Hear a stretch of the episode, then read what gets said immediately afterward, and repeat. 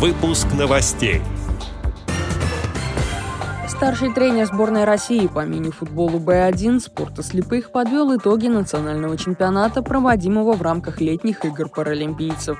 Приморская региональная организация ВОЗ проводит активную разъяснительную работу по вопросам получения инвалидами по зрению собак-проводников. Молодые инвалиды по зрению Татарской региональной организации ВОЗ успешно завершили обучение в Нижнекамском медицинском колледже. Далее об этом подробнее в студии Дарьи Ефремова. Здравствуйте. Здравствуйте соответствии с программой реабилитации Татарской региональной организации ВОЗ и при поддержке главы Республики Татарстан Рустама Миниханова в городе Нижнекамске с сентября 2018 года для обучения массажному делу была набрана первая группа инвалидов по зрению. За истекший период данные учреждения с успехом окончили 32 человека, как из городов и районов Татарстана, так и из других регионов России. В 2023 году состоялся третий выпуск, по итогам которого диплом массажиста получили 9 инвалидов по зрению. Торжественное мероприятие, посвященное вручению дипломов, состоялось в Нижнекамском медицинском колледже 27 июня 2023 года. В ходе торжественной церемонии директор учреждения Гарипов Равиль Рашидович отметил хорошее и ответственное отношение студентов к учебному процессу. Председатель Нижнекамской местной организации ВОЗ поздравила будущих специалистов от имени председателя Татарской региональной организации ВОЗ Владимира Алексеевича Федорина и подчеркнула активное участие выпускников выпускников в общественной жизни Нижнекамской местной организации Общества слепых. Из девяти человек, окончивших курс обучения массажному делу, четверо получили дипломы с отличием. Все инвалиды по зрению третьего выпуска планируют быть трудоустроенными в лечебные и медицинские учреждения республики. Этим вопросом постоянно занимаются все председатели местных отделений Татарской РОГОЗ и непосредственно председатель Татарской региональной организации ВОЗ Владимир Алексеевич Федорин.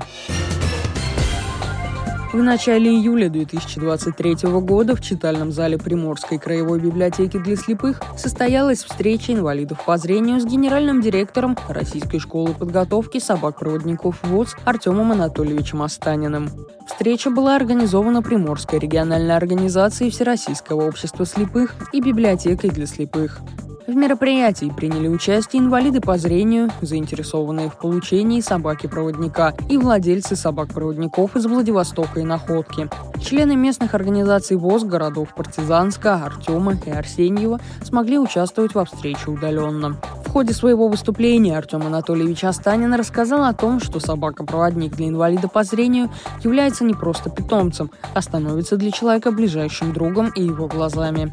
Обзавестись таким другом и помощником вполне возможно, при том полностью бесплатно. По данным официальной статистики, в России работает более 500 собак-проводников. Российская школа подготовки собак-проводников ВОЗ ежегодно выпускает 60 собак. Также директор РШП СП ВОЗ ответил на вопросы гостей о правилах получения инвалидом по зрению собаки-проводника, о том, какой путь проходит щенок, прежде чем стать полноценным помощником незрячему, а также по каким критериям подбирается собака каждому инвалиду по зрению и какие противопоказания есть для ее получения. Во встрече также принимали участие специалисты управления социальных программ Социального фонда Российской Федерации. К ним было немало вопросов, касающихся оформления и получения компенсации на содержание собаки-проводника и ее ветеринарное обслуживание. С 24 июня по 3 июля в городе Раменском, Московская область, Всероссийская Федерация спорта слепых провела чемпионат России по мини-футболу 5 на 5 в классе Б1 в рамках летних игр паралимпийцев «Мы вместе спорт». В турнире приняли участие 81 спортсмен из 6 субъектов Российской Федерации. Всего борьбу за медали вели 9 команд. Итоги соревнований в интервью пресс-службе Паралимпийского комитета России подвел заслуженный тренер России, старший тренер сборной команды России Александр Ярастов.